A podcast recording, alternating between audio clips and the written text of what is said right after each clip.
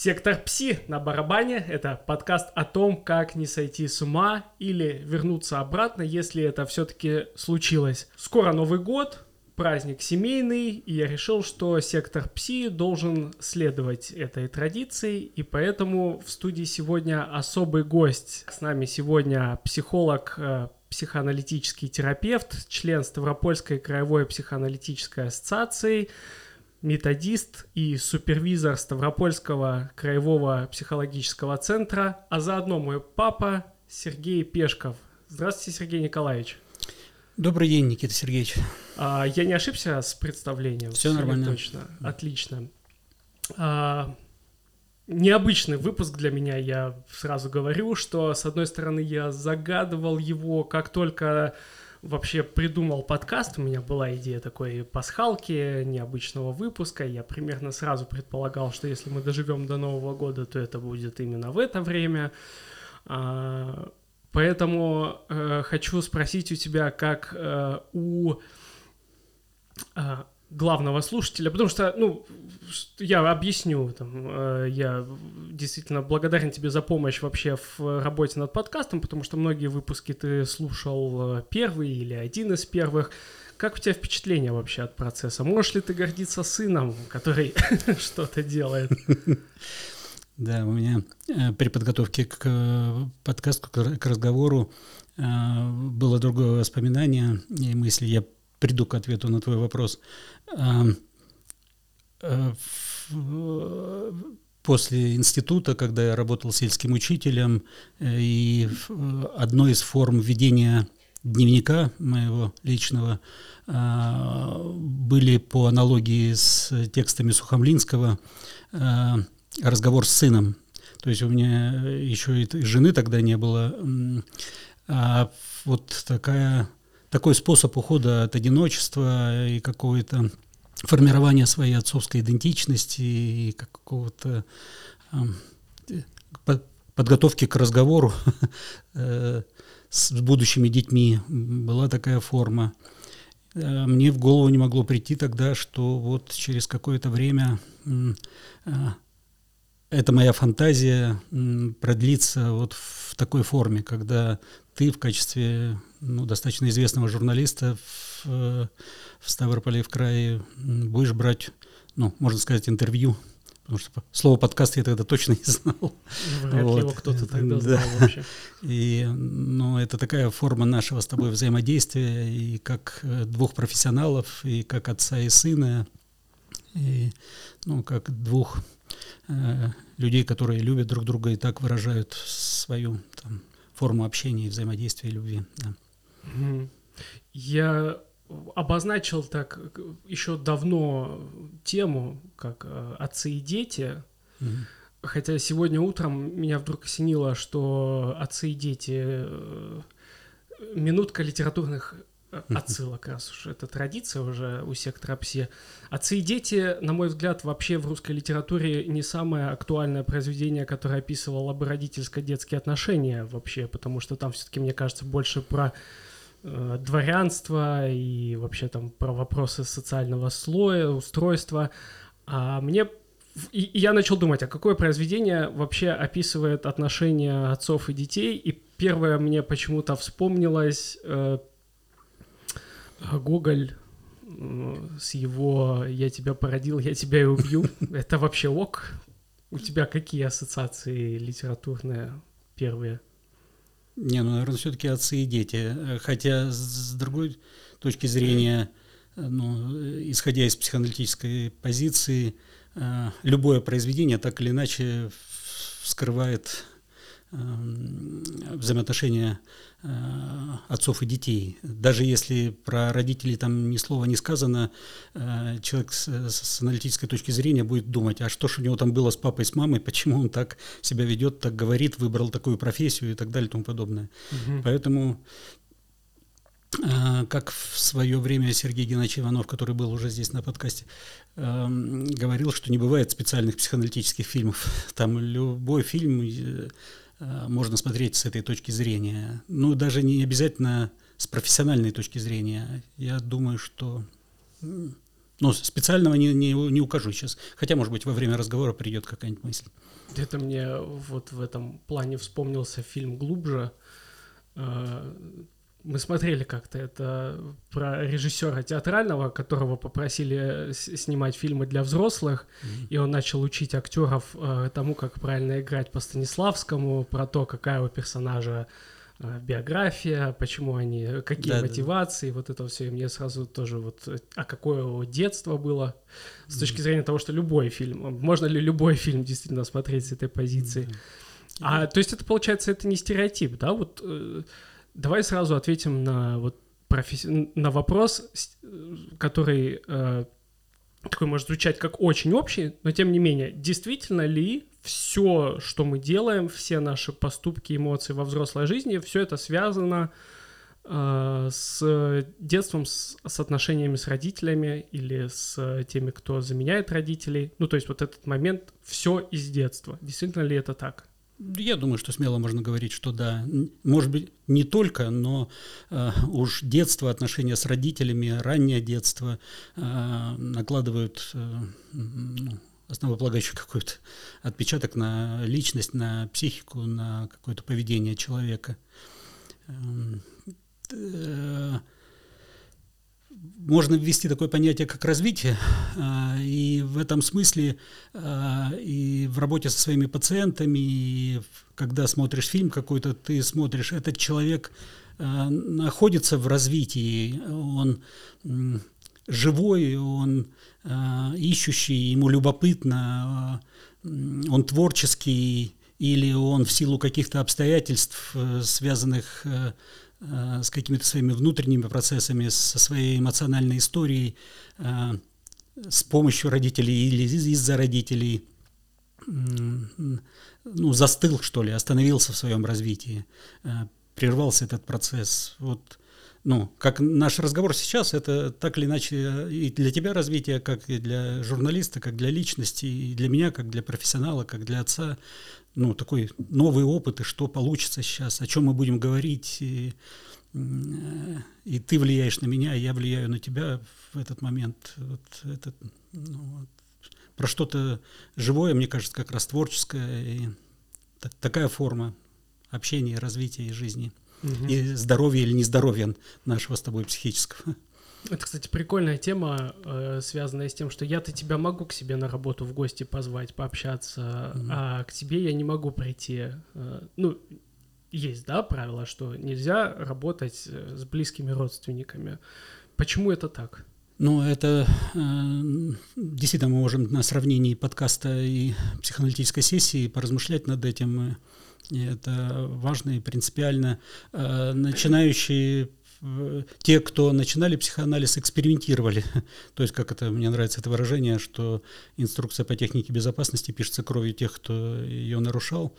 И в этом смысле Фрейд анализировал свою дочь, и там много было подобных экспериментов. И опыт показывает, что это а, ну, ничего хорошего в этом нет, если упрощать. Это нарушение каких-то условий, какой-то рамки, какого-то ну, какого-то сеттинга, а, благодаря которому что-то может свариться или не свариться, ну, как mm-hmm. если сравнивать с кастрюлей некоторой, она дырявая или не дырявая. А, и вот э, когда во взаимодействии на, находятся родственники, э, слишком много факторов влияет на это. Да даже сейчас в нашем э, взаимодействии, ну, если бы я пришел к э, журналисту, которого не, не знаю, который не знает меня, ну, наверное, разговор был бы какой-то другой, а тем более о теме родителей и дети, отцы и дети. А, здесь, ну, ты прекрасно знаешь, что я могу орать и драться как потерпевший, и как-то э, это не очень соотносится с образом психолога, но как-то это надеюсь, не мешает нашему с тобой, не разрушило наше с тобой общение там, э, и в семье, и я надеюсь, не, э, не повредило меня как э, психотерапевта для моих пациентов. То есть здесь разговор даже не в этом, а, а в том, насколько получается или не получается у нас справляться там, с теми или иными чувствами, состояниями. опять же, насколько получается развиваться. Угу. То есть в свое время но какие-то агрессивные чувства и мысли по отношению к детям, к тебе и к брату, как раз и были толчком к тому, чтобы что, что-то надо делать, как-то нужно разбираться с собой, как-то нужно понимать себя, и, э, что заставляет. Ну, уж когда я писал те письма сыну, сидя в, в, в интернате сельской школы, я не, там не было того, как, я буду проявлять агрессию по отношению к детям. А, ну, то есть, когда сталкиваешься с реальными детьми, с их сопротивлениями, капризными, конфликтами, не только теплыми, нежными чувствами, но и агрессивными какими-то чувствами, особенно по отношению сыновей к отцу конкурентными, вспоминая Эдипов комплекс. Но включаются какие-то другие уровни, бессознательные, э, твои какие-то фантазии, твоя история, твои на рефлекторном уровне, и там как-то это все понимать и контролировать. Для этого нужно время, нужны силы, чтобы находить какую-то другую внутреннюю конфигурацию, что ли, а, объект для того, чтобы вот по-другому отреагировать на что-то, что другого человека может э, разозлить, унизить, там, ввести в состояние беспомощности, растерянности. Или ну, для меня это пока э, загадочная история, потому что у тебя э, у тебя с моей стороны внуков нет пока, то бишь mm-hmm. у меня нет детей, и для меня это вот то, что ты говоришь, отчасти только сфера воображаемых каких-то проблем, потому что я не могу пока со своей точки зрения говорить о них, о сложных и неоднозначных чувствах родительства. А, мне интересно проспросить тебя сейчас, вот если мы говорим, что все из детства в плане там, конкретного человека, то в плане его родителей, как детство, э, как, как родительство часто может тоже влиять и менять человека. То есть это же тоже серьезное воздействие. Конечно. Сопоставимо ли оно с тем, что вот, вот все из детства, а, а у родителей все из твоего детства там, по отношению к ребенку? Сложно, да, спросить? Не, не, нет, э, ну, сейчас э, попробую издалека. Если говорить о детско-родительских отношениях, то в первую очередь важно говорить о том, что в психоанализе называется сепарация индивидуация, а, дифференциация индивидуация, и о том, что называется проекциями, интроекциями, внутренним и внешним миром. То есть, э, когда мы взаимодействуем, э, ну, как бы э, активируется наши внутренние объекты, те или иные. Я когда размышлял о том, о чем мы будем говорить, то думалось, ну, мы будем говорить о родителях и детях вообще, это то, что касается всех людей на Земле, они так или иначе, или родители, или дети. Или это отцы и сыновья, это уже там по половому принципу, принципу разделения, это разговор там как сына журналиста с отцом-психологом, разговор людей из разных поколений, ну, один из которых прожил одну треть жизни, другой две трети жизни. Там я надеюсь, что мне еще треть останется. Вот. Эм, э, и одно из различий в поколениях, ну, э, твои родители живы, uh мои уже нет. Но э, так или иначе, сейчас в этой аудитории ну, э, мой отец и моя мама так или иначе присутствуют, они в моей голове. И история там моих отношений с моим отцом, с моей мамой э, как-то влияет на то, как я сейчас говорю, как я себя веду, как я отношусь к тебе, и во многом, как ты относишься ко мне. И это все вот... А еще это во многом зависит от того, получилось ли у тебя от меня отделиться. Там психоаналитики иногда жестче говорят, ну, в символическом плане, там получилось ли у тебя убить отца. ну, э, э, чтобы почувствовать свою независимость, свою автономию, свою индивидуацию, и чтобы сепарироваться от меня. Э, и мы, с одной стороны, там отец и сын, с другой стороны, мы два независимых э, человека, я надеюсь. Ну, мы сейчас поговорим про это. У меня возникла интересная аллюзия на этот счет. ну вот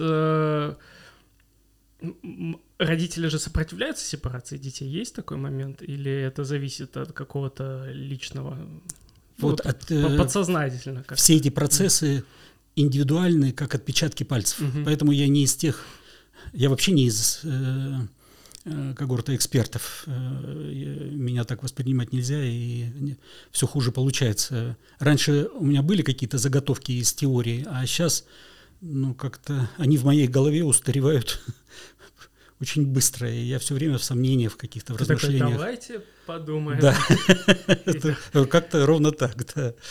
А, напомню вопрос. А, а я еще не, не а. вопрос как такового не было. Это прям мы сейчас уходим в какую-то область э, безграничной беседы, э, но отправной точкой для меня вот в моменте э, разговора про сепарацию было э, воспоминание о том, что мне в какой-то момент можно было включать счетчик того, сколько раз ты говорил, что ах, что ж ты не стал психологом, да, сейчас бы... Я и сейчас готов это сказать. Ну, ну вот тебе и вопрос, да, насколько э, там... Ну, понятно, что есть хорошие специалисты, которые идут э, по стопам родителей в профессию, и это я нисколько не умоляю их э, крутости, иногда экспертности, значимости, чего угодно. Но я такой, типа, все, я пошел в журналистику, вот мы здесь сидим, общаемся с тобой, интервьюируемся, и вот я уже там могу быть 5 лет в профессии, 10 лет в профессии, но мы, нет-нет, возвращаемся к этому. А папа все ждет, когда же? Да, ну то есть я понимаю, что в психологию теоретически можно прийти с возрастом ну, то есть, да, ты потратишь, скорее всего, какое-то время на обучение и будешь при этом, если у тебя нету золотого запаса, питаться дошираками, но, тем не менее, это вариант. Ну, то есть кардиохирургом я бы в 30 не попытался стать. Психологом как будто бы можно попробовать. Но, тем не менее, вот э, ты, когда говоришь об этом, ты говоришь об этом потому, что это действительно какая-то прагматичная история и сценарий, или потому что есть здесь какая-то примесь вот этого вот момента, э, связанного со словом сепарация.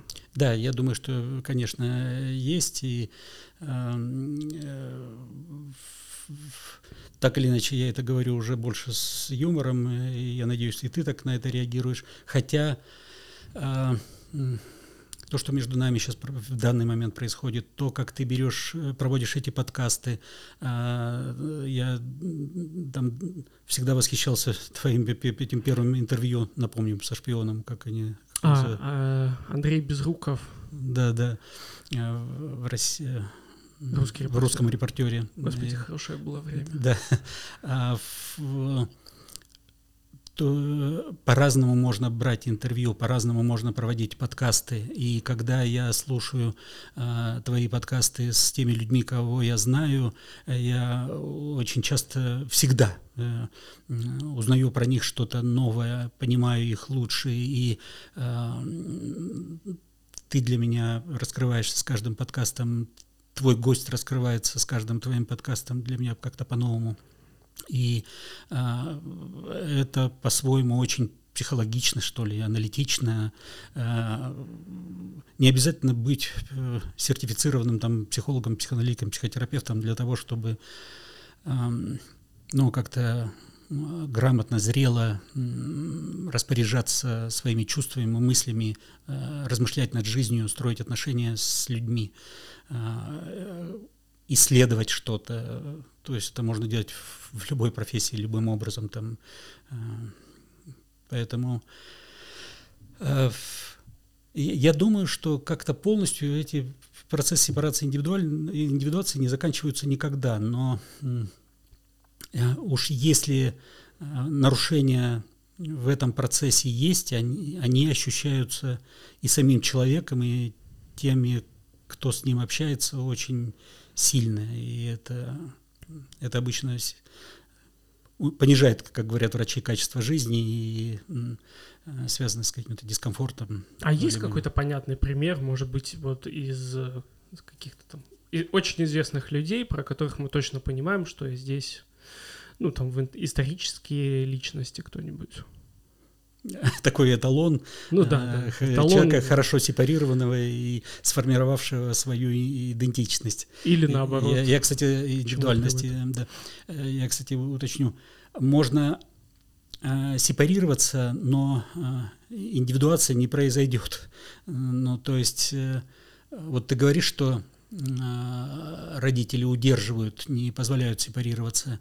Э, иногда наоборот, родители слишком рано э, перестают держать, э, слишком рано отпускают своего ребенка.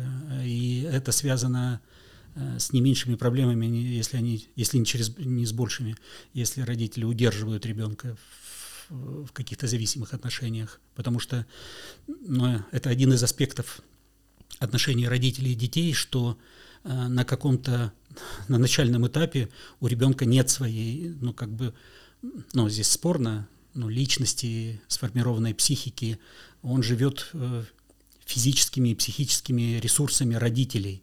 Э, и это большая ответственность родителей. И здесь вот важно понимать эту ответственность, узнавать, что происходит э, в твоих взаимодействиях с младенцем, неважно, ты отец или мать. Некоторые мои пациенты, ну, мужчины там 30-40 лет, у кого появились дети, э, сталкиваются с этой ситуацией, как мне взаимодействовать э, со своим ребенком, которому там месяц, два, три, то есть этот стереотип, вот он вырастет, мы будем на охоту ездить, там футбол играть, о психологии разговаривать. А это ведь не так. Чем больше занимаешься психологией, психоанализом, такая тема, как наблюдение за младенцами, сейчас есть, можете погуглить. Это бездна каких-то процессов, нюансов. Э, то есть процесс, развитие уже идет. Оно в придачу идет бешеными, э, бешеной скоростью на, в том в тот момент, и а, быть рядом с существом, с человеком, который формируется, это очень интересно и очень важно. Каждое твое, может быть, даже слово и слово в том числе надо разговаривать с младенцами.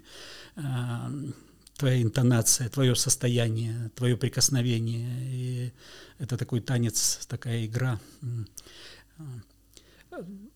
Но и также может быть, что Индивидуация, хотя здесь интересный спорный вопрос, индивидуация может состояться, а сепарация нет. То есть родитель держит, уже пытается удерживать теми или иными способами личность, которая э, сформировалась. Э, ну, наверное, такого уже не бывает, потому что личность, которая сформировалась, идентичность есть, идентификация состоялась, такой человек уже найдет ресурсы, способы э, сбежать, сбежать, отделиться, я думаю. Ну ведь этому действительно не, не учат в школе, может быть, к сожалению, ну или в... нету курсов как быть родителем взрослых детей, да, вот этот баланс, как найти, а как люди этому учатся, как ты этому учился, потому что, опять, мне не, не с чем сравнивать, нет у меня опыта, как ты этому учился? Ну, ну в первую очередь, это, конечно, э, реакции моих родителей mm-hmm. на то, как они вели себя, когда я впервые пришел домой пьяный, так серьезно пьяный. как они вели себя, когда я привел свою там девушку первый раз домой, там, как они вели себя, когда я уехал в город учиться, там работать, ну и так далее, тому подобное. Это э, эти все вещи в голове отпечатаны очень э, четко. И, ну, как-то уже странно вести себя. Не, нет, нормально вести себя по-другому, потому что мои родители не идеальные тоже. И, э, ну вот здесь э, еще одно важное понятие – это триангуляция в психоанализе. И то результатом, что является результатом там эдипальных процессов, это появление позиции третьего, позиции взгляда со стороны. То есть э, мы с тобой сейчас разговариваем, а нас там слушает оператор со стороны. А, но так или иначе, э, ты сам смотришь на наш диалог немножко со стороны, там, с профессиональной, с личностной точки зрения. Ну, Точно и, я да. также. И а, эта позиция третьего может быть сформирована, а может быть не сформирована. Это вот один из результатов вот как раз зрелости личности, мне кажется. И если отвечать на твой вопрос, я пока пример все-таки не могу привести, но вот если я общаюсь с человеком или слушаю интервью, смотрю фильм и вижу, что человек не функционирует, а как раз вот э, э, способен размышлять над каждым своим словом, действием, не, а он не автомат, а он не есть вещи, которые я ненавижу. Я ненавижу рабов. А, не, даже с какого-то момента я ненавижу рабов больше, чем тех, кто рабовладельцев, скажем так. Угу. И сейчас над этим размышляю, там готовлю выступления, связанные с этим на своих там профессиональных мероприятиях, когда вот есть, когда человеку легче подчиняться, чем брать ответственность, инициативу там, в свои руки, за ответственность в первую очередь за свою жизнь, за своих детей, за свой город, за свою страну. То есть э, сейчас, с одной стороны, как бы меняются, э, тают, угасают традиционные семейные ценности и традиционные семьи, может быть. Э, а с другой стороны, а, всегда в мире была и будет, мне кажется, потребность в ответственных взрослых э, мужчинах, отцах и матерях, э, в ответственных людях. А ответственность, она предполагает ну, честное мышление, что ли. А ложь в поведении, в мышлении всегда очень легко разоблачить. Просто иногда ложь делают нормой, как бы, но и ложь в отношениях отцов и детей, ну, особенно губительна, что ли. Вот, может быть, если говорить про рабов, то родители могут учить рабству своих детей. Как-то mm-hmm. так. Да, ты сказал в один момент, что мы ищем какую-то третью сторону в разговоре. Ты как профессионал, я как профессионал. Позицию, я бы сказал. Да, да, позицию. Хотя и... Ну да, это прям вообще необычный эксперимент для меня, вот этот разговор в плане этого э, дуальности этих э, ролей. И в этом смысле, вот продолжая тему ты, ты сказал, что ты смотрел, вспоминал, э, использовал модели, которые использовали дедушка с бабушкой mm-hmm. в общении с тобой в разных ситуациях. Да, и дедушка бабушки мои тоже. И, и это же есть, э, ну, такая стереотипная тема, что там все, все паттерны поведения от родителей, если там э, были э, там наказание ремнем, то они будут из поколения в поколение передаваться. А вот у тебя есть момент, когда ты в какой-то э, ситуации сказал, что я помню, как делали бабушка с дедушкой, мне не понравилось, и в том я числе так... ремнем. Да, и я так делать не буду. Вот были ли у тебя какие-то такие да, моменты? Да. Э, и, ну, но здесь очень интересный момент. Э, вот это я так делать не буду, легко было сказать до вашего появления на Земле. А вот когда э, ты сейчас там пометку делаешь в, в своем блокнотике, а, а я смотрю, как ты ручку держишь. Я помню, как меня это бесило, как ты держал ручку. Я помню, как тебя это бесило, когда я держал ручку. Да. И вот вовремя остановиться, это очень э, трудно. Я сейчас ложку также держу. Возможно, на злом. Теперь это моя жена замечает э, и говорит, что она каждый раз удивляется этому, но тем не менее. А ты, кстати, не замечаешь сейчас, как я ложку держу? Вот ложку нет. А, ну все, прошло, значит, слава богу. Ну, вообще, чуть-чуть резюмируя вот э, определенный этот момент, отмотая на три минуты или пять минут назад э, можно услышать много добрых слов, которые ты говорил про то, как я сейчас работаю с подкастом, и для меня это действительно очень ценно, кроме всяких там иронических моментов. А, я действительно испытываю большую благодарность не только потому, что а, ты как профессионал помогаешь мне иногда там и готовиться к каким-то беседам, и как-то вообще в целом обозревать это со стороны, но и за то, что в свое время у меня была определенная свобода выбора достаточно большая.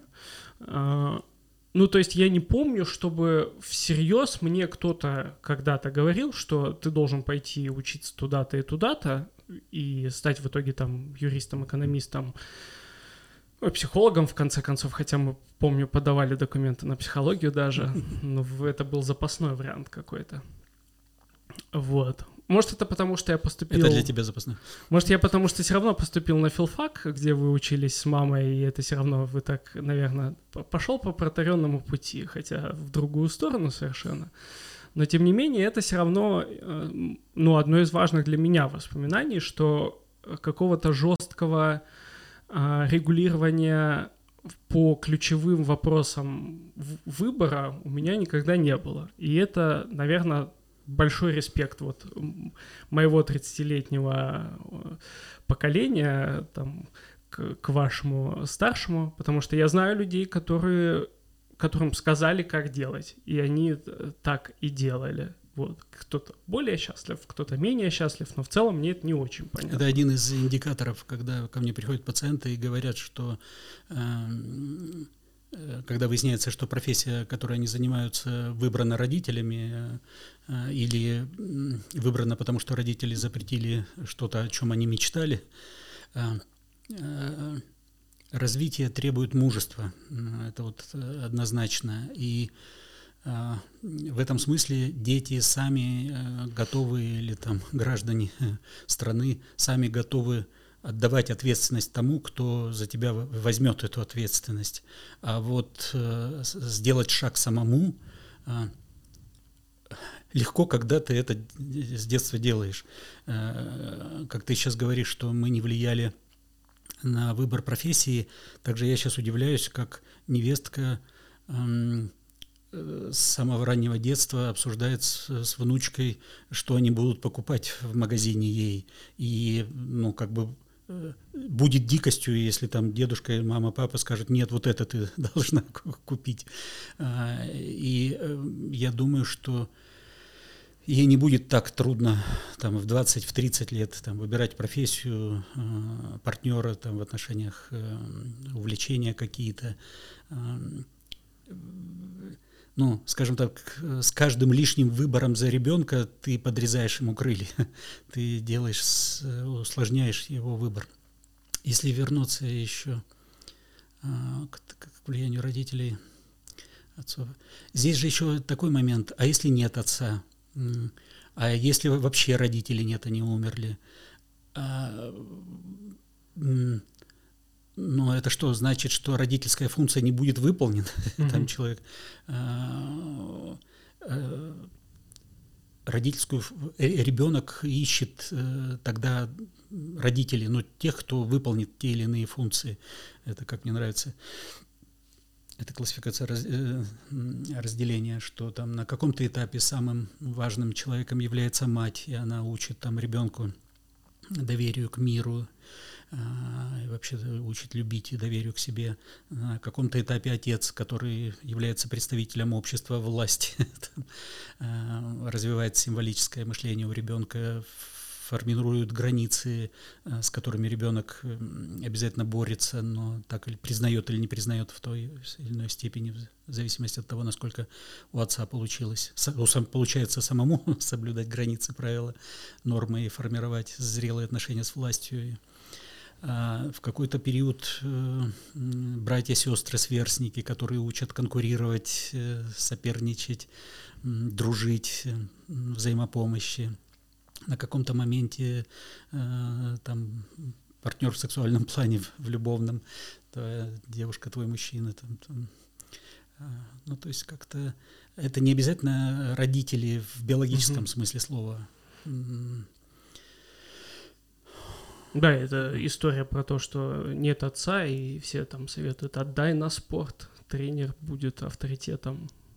А, достаточно распространенная практика, когда к психологу, к психотерапевту обращается женщина и говорит а, по поводу своего мальчика, что я выбрала вас, потому что вы мужчина, а,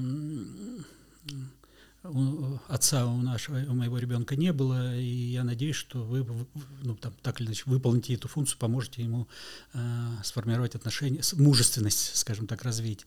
Но это такой хитрый, сложный момент, который обязательно нужно анализировать, понимать. Э, в этом и, конечно, боль э, женщины, которая э, в одиночку воспитывает ребенка, э, за этим стоит, и в то же время какая-то хитрая манипуляция, потому что она выбирает отца, ну, как бы mm-hmm. вот э, подбирает э, воздействие на своего сына как-то искусственно.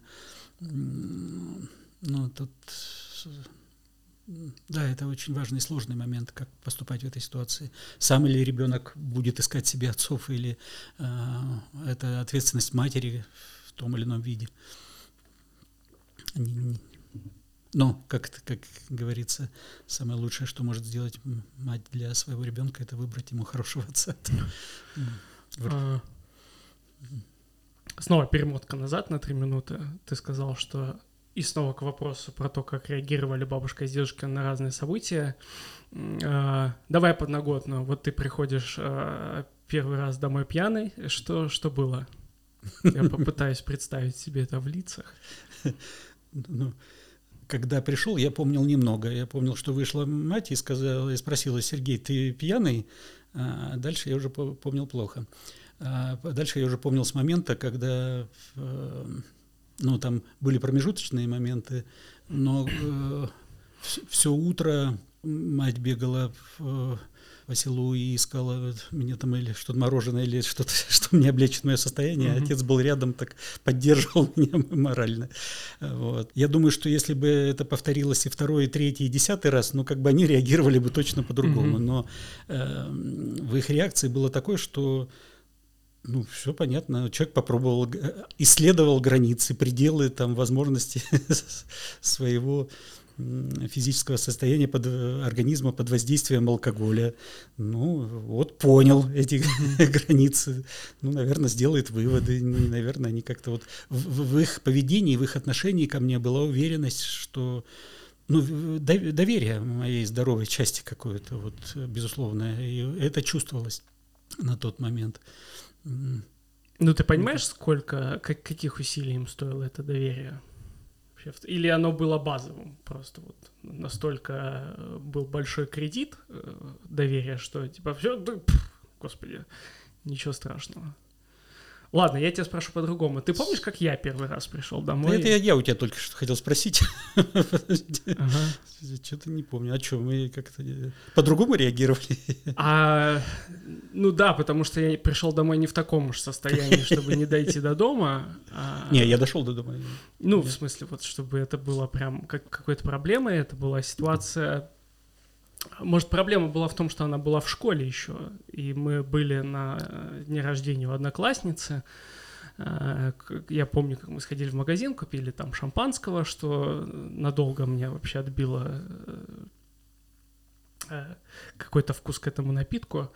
И это был не первый раз, когда я пробовал вообще, что такое алкоголь, но в первый раз, когда было некий безграничный доступ. И я тогда, да, там, поднакидался, пришел домой. Э, но я не помню деталей, в смысле не потому, что я был в таком состоянии, что не помню деталей, просто давно было, и, видимо, как-то... Я помню, что э, у нас состоялся какой-то э, напряженный разговор, и я пошел читать книгу Алана и Барбары Пис про язык телодвижений, кстати, самое забавное, потому что ее подарили имениннице, а я попросил сразу ее почитать, взять, потому что мне было безумно любопытно.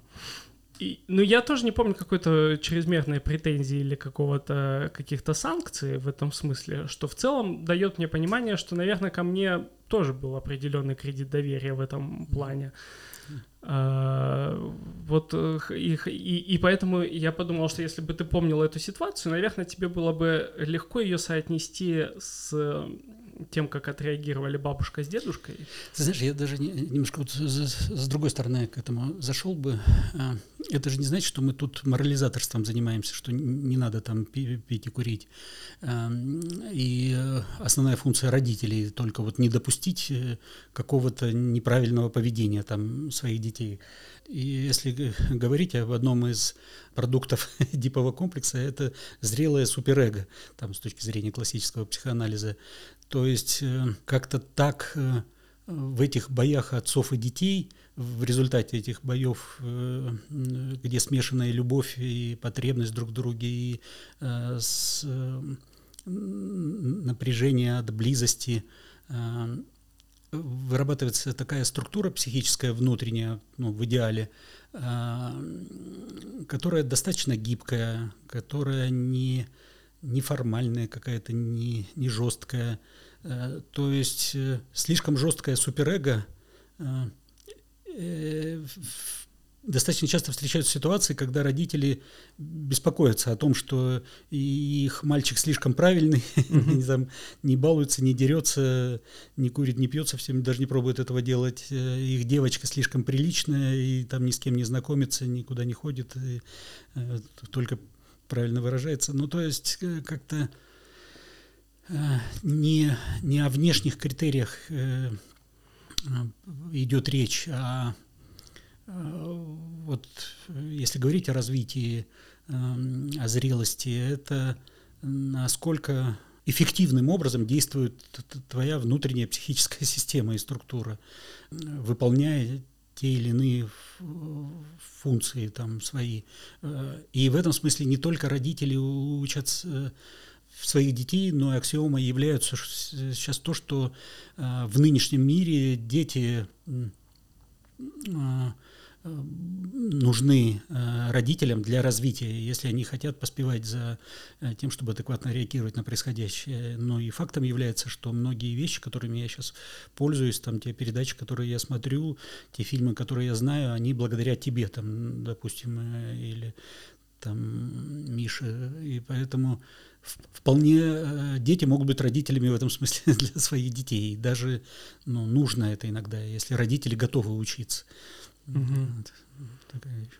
Я, кстати, в твоей э, в твоих ответах несколько раз услышал момент э, такой э, проекции малого на большое, ну малого в кавычках, mm когда родители, воспитывая ребенка, за, задают модели взаимоотношений там с государством и в целом mm с обществом. Yeah. То есть э, у тебя прямая, да, вот в, в этом видение прямой связи между родительством и э, детством и между там гражданином и государством. Ну, не случайно же в языке это есть. Там царь, батюшка, э, Сталин, отец народов или еще что-то. Э, здесь э, мы же... То, чем я занимаюсь в профессиональном плане, больше связано с бессознательным.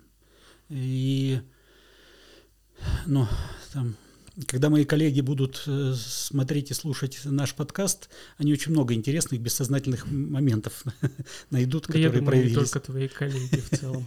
Ну да. Вот. Э, также э, и что в малых группах, внутри отдельной психики, в больших группах, на уровне государств многое происходит ну, на каком-то бессознательном уровне, по, в, как, в каких-то сценариях, в каких-то играх, там, э, в каких-то ролях. Э, и ну, достаточно часто модель э, семьи, там, класса, в котором ты учился, может там, проецироваться на какие-то большие масштабы. Угу. Э, те люди, которых я уважаю, с которыми я дружу, с которыми я сотрудничаю, э, часто но они точно я вижу, что они ответственные граждане, они там входят в какой-нибудь э, совет дома, двора там своего. Я вижу, как они воспитывают своих детей, какую роль они играют в сообществе. И это обычно такие очень активные, ответственные творческие люди. Угу. И ну, такое же хотелось бы видеть и там, на, на всех уровнях. Ну, это мечты.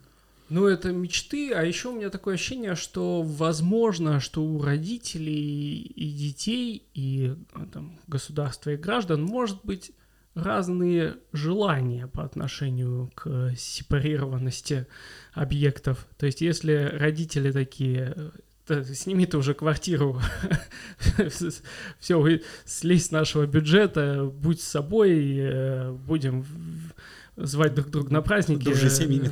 Да, дружи семьями, но вот давай-ка соблюдай границы, то в каком-то очень упрощенном понимании можно представить себе, что очень э, граждане, которые не так сепарированы в этом смысле, такие домашние, покладистые, что это даже лучше. Ну, то есть, если Удобнее, угл... я бы сказал. Да, удобнее. Ну, то есть, если углубиться, конечно, можно дойти до каких-то... Я не социолог и не политолог, и даже не экономист, потому что здесь это все с экономикой связано, что это свободные граждане, которые влияют на политику, создают более сложные экономические структуры, это развивает там бизнес, экономику, науку, и все в целом движется вверх. Но как будто это если сложно задуматься над этим. А если просто, то как людям сказали, так они и сделали, очень классно работает вообще там. Это даже не вопрос, это просто какие-то мысли. Хорошо, да. Я понимаю, что тут сложно там углубляться в эти темы. Вот. Да и не для этого собрались. А, да, а есть у тебя моменты, э, которые ты помнишь? Сейчас э, э, не для этого собрались, и, но то, что мы в ну, перед Новым годом собрались, и так или иначе этот подкаст будет выходить до Нового года или сразу после него про новогоднее до, настроение. Эм, но для меня э, как-то с детства, когда я смотрел там фильмы, спектакли, э, всегда, и, э, может быть, это во многом основано на воспоминаниях, всегда нравился этот момент, э, эта, эта обстановка э, домашней суеты, когда собирается большая семья, там как приходят гости, и какая-то возня на кухне, дети бегают, взрослые шутят или обсуждают серьезные вопросы. Ну, то есть ценность семьи вот именно в таком каком-то живом, ярком, красивом, теплом смысле это ну, всегда для меня э, была важна там, и поэтому, ну да, наш, э, я просто к тому, что э, если с точки зрения триангулярных там, позиций отношений, важно, чтобы те, кто нас смотрел, чтобы тем, кто нас смотрел, это наш разговор поднял настроение, там, mm-hmm. э, создал уют. Э, э, ну, не думаю, что нас, наш подкаст будут слушать вместо иронии судьбы или с легким паром за какое-то а время. А вдруг? Давайте послушаем. Слушаем Пешковых. Сколько можно уже иронию судьбы? Уже сколько лет? Давайте что-то новое. Подкаст «Сектор Пси», например. Я, кстати, тоже вот э, ты заговорил про новогоднюю суету, и я вспомнил, как у нас это... Э, ну и так, с сожалением, подумал, что количество гостей ежегодно у нас стало снижаться. Там э, бабушка Галя умерла, бабушка Эля до этого умерла. И все это, кстати, так или иначе где-то соприкасалось с новогодними периодами, что тоже yeah. как-то меняет восприятие праздника. И я вспомнил про эту традицию, и сейчас долгая история будет, я вспомнил mm-hmm. про традицию фотографироваться на порожках дома, mm-hmm. где выстраивается вся семья, все, кто пришли, и как тоже там в зависимости от ситуации менялся состав, не только потому что кто-то умирал, а еще потому что там кто-то уехал, например, переехал в Москву, и это тоже важное событие для семьи, и там, нет вариантов собраться. Или наоборот, ты смотришь на эту фотографию и, и понимаешь, что многие переехали в Москву, но приехали специально на праздник. Как круто. Добавляет еще больше ценности, как будто. А, и я вспомнил, что вот эта традиция, такая цепочка логическая, что фотографирование тесно связано у меня с э, моими представлениями о дедушке, э, потому что он и фотографировал, и э, так вот, у меня много историй, которые я знаю о нем только со слов, как, например, про фотографирование или про любовь к живописи, что он любил рисовать картины. Ну, картины-то я могу посмотреть, я вижу их. Но в целом я понимаю, что дедушку я знал там, супер мало. У меня есть какие-то очень такие воспоминания о нем визуальные какие-то, но это очень а, там самое э, оставшееся яркое воспоминание это то, как мы катались на мотоцикле в самом детстве и день, когда он умер, потому что тогда со мной осталась бабушка Эля, вы уехали в Донское, я помню эту напряженную обстановку дома, суету, вот э, понятно, что взаимоотношения с родителями на нас э, там мощнейший пласт нашей, э, на формирование нашей личности. А вот что с другими предыдущими поколениями, насколько вот, вот, эти, вот эта преемственность важна? Ну, ладно, понятно, что вопрос, насколько важна, важна, окей. Что вот, что именно, э, какие части нас делают на родители наших родителей, родителей наших дедушек. Ну, куда еще раз в конце. Замудрил ты. Да. Ну, если Там, э, я попробую начать отвечать э, на то, как я услышал твой вопрос, а, ну, ты, давай, а да. ты доформулируй давай. его. Эм, но там ты, ты давно знаешь, э, что когда ты начал подрастать, и, точнее взрослеть, все начали говорить, как ты похож на дедушку Колю, допустим. И э, в этом смысле, э, ну, глядя на тебя, я, естественно, там то есть я меньше лицом похож на отца, чем ты на дедушку, на, на, на моего отца. Я иногда думал, доставалось бы тебе меньше, если бы тебя звали Колей. А я помню, был какой-то план, да, чтобы я был. Э, есть такая традиция называть там внуков там именами дедушек, бабушек.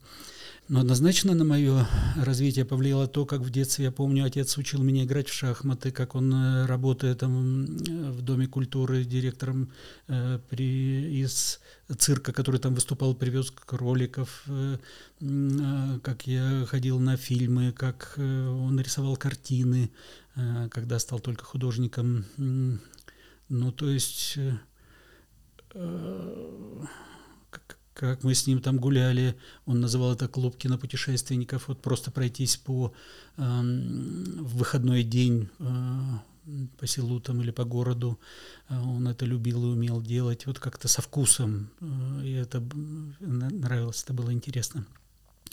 Э, то, как он с, с внуками уже возился с вами, когда вы появились, ну, то есть... Э, ну, это да, это огромное значение угу. имеет. Я спросил отчасти потому, что я пытаюсь понять, насколько... Вот я сейчас учусь э, там... Сейчас, ага. я еще добавить, что если говорить про уровни какие-то передачи, трансгенерационные передачи, как говорят межпоколенческой, эм, она же и на каком-то психи, психологическом уровне, и на культурном, и на эмоциональном, и на физиологическом. То есть это все такое богатство. Я так представляешь, как это как дерево и веточки разные, которые там идут плоды.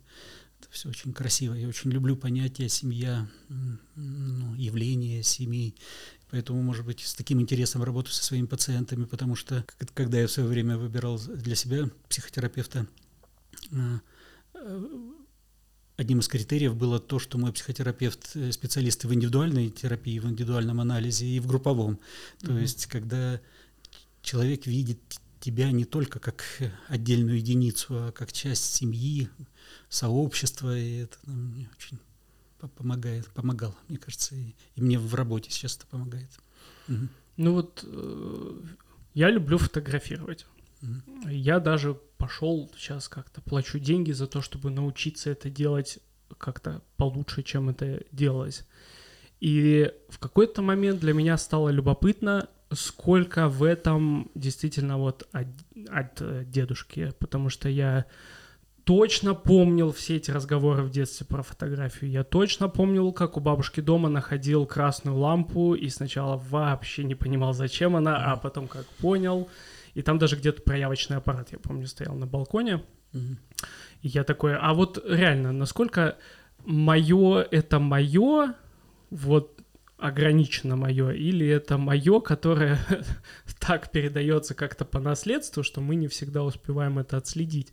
А, прошлый гость подкаста а, Марина Грицай, вот она в один момент э, говорила, что а, очень иногда крутые инсайты может принести то, если мы так вдруг начнем глубже задумываться над тем, почему мы действуем так, как действуем, или почему мы хотим того, чего хотим.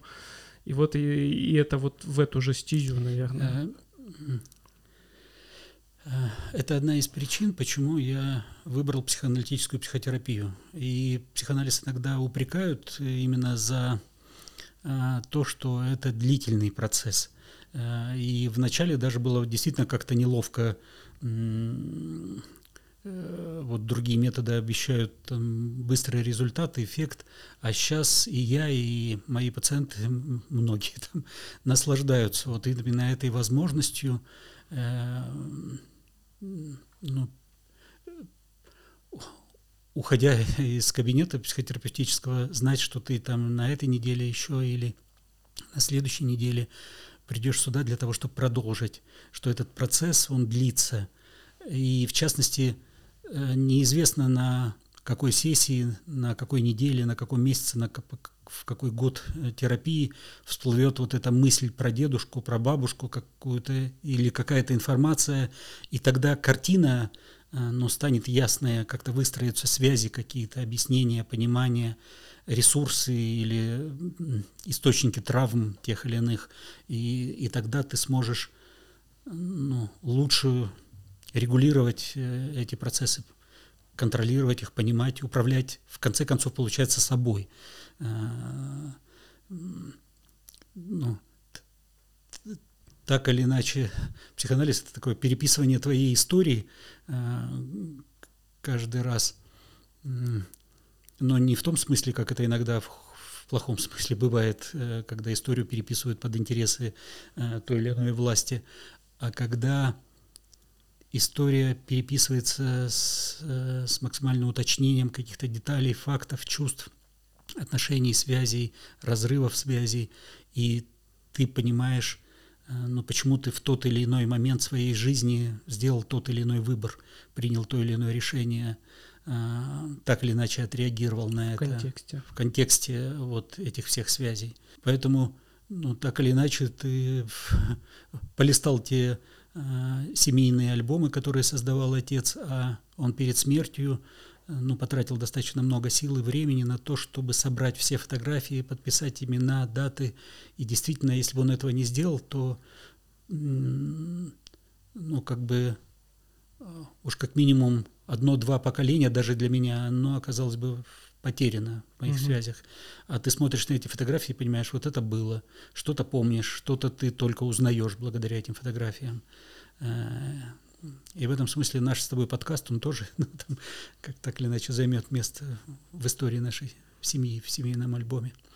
Вот, кстати, про семейные альбомы, про историю семьи и про поколение. А, о, не, все равно не получается не касаться политики в этом смысле даже потратил какое-то время, чтобы узнать э, о своем генеалогическом древе и уперся в то, что в какой-то момент оно там информация обрубается, там, потому что потому что там 30-е годы какие-то свои последствия имели. Я так понимаю, что какой-то конкретики, вот доскональной выяснить так и не удалось, да? Я помню, что ты говорил, что все равно есть какая-то загадка в этом смысле.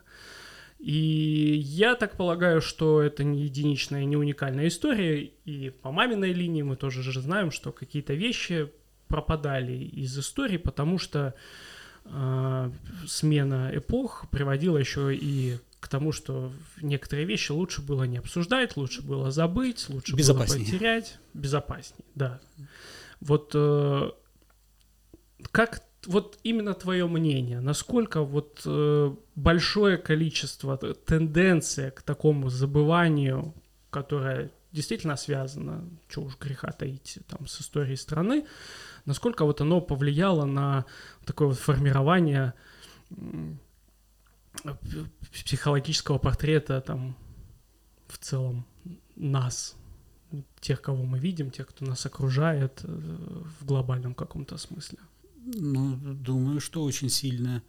Э, и это, когда я говорю, что я не люблю рабов, ну, э, в первую очередь, наверное, также по-чеховски можно сказать, что я не люблю раба в самом себе. Там, э, а это рабское мышление, поведение там, или какие-то чувства, рефлексы, можно сказать, они могли идти из раннего детства, там, из какой-то истории семьи, из каких-то из того, о чем можно говорить, о чем нельзя, э, э, ну, даже вот в каких-то мелочах, каких-то реакциях. То есть один из моих дедов э, был прокурором там в те же 30-е годы, получается, а знать, что он сажал, а также я знаю, что он сам пострадал там, от каких-то таких моментов.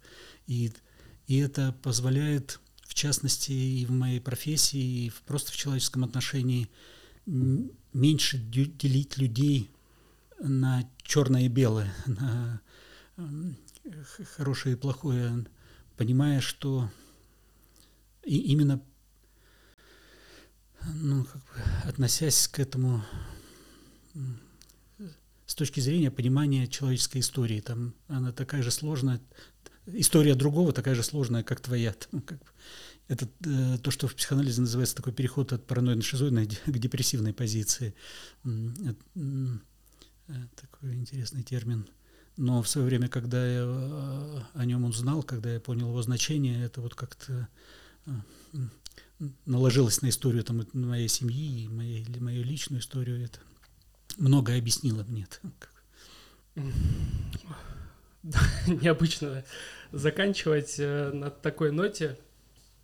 Аминь — это такая важная история про, про узнавание себя и вообще весь разговор сегодня. Это был для меня, чего уж греха таить, я так пользовался служебным положением, чтобы немного тоже про себя узнать, mm-hmm. про тебя узнать. Хотя историю про то, как ты пришел пьяный домой, я тоже потом вспомнил, рассказывал. Mm-hmm. И другие какие-то вещи тоже освежились в голове.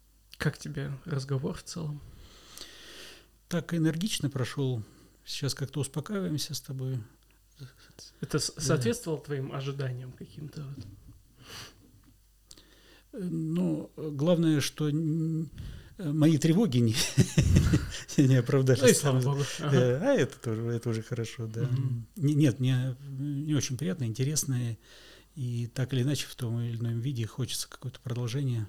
Надеюсь, что ты теперь приедешь на, на святочный фестиваль, там э, наши профессиональные мероприятия, и там ты тоже Конечно, ты я будешь там, выступать. Я там планирую поискать гостей для следующих выпусков подкаста. Да, так что, так что это, этот обмен наш и человеческий, и профессиональный, он продолжается, да. А, пап, я люблю тебя. Спасибо, что ты пришел сегодня в студию. Да. А, если... Я люблю тебя, да, спасибо тебе. Спасибо.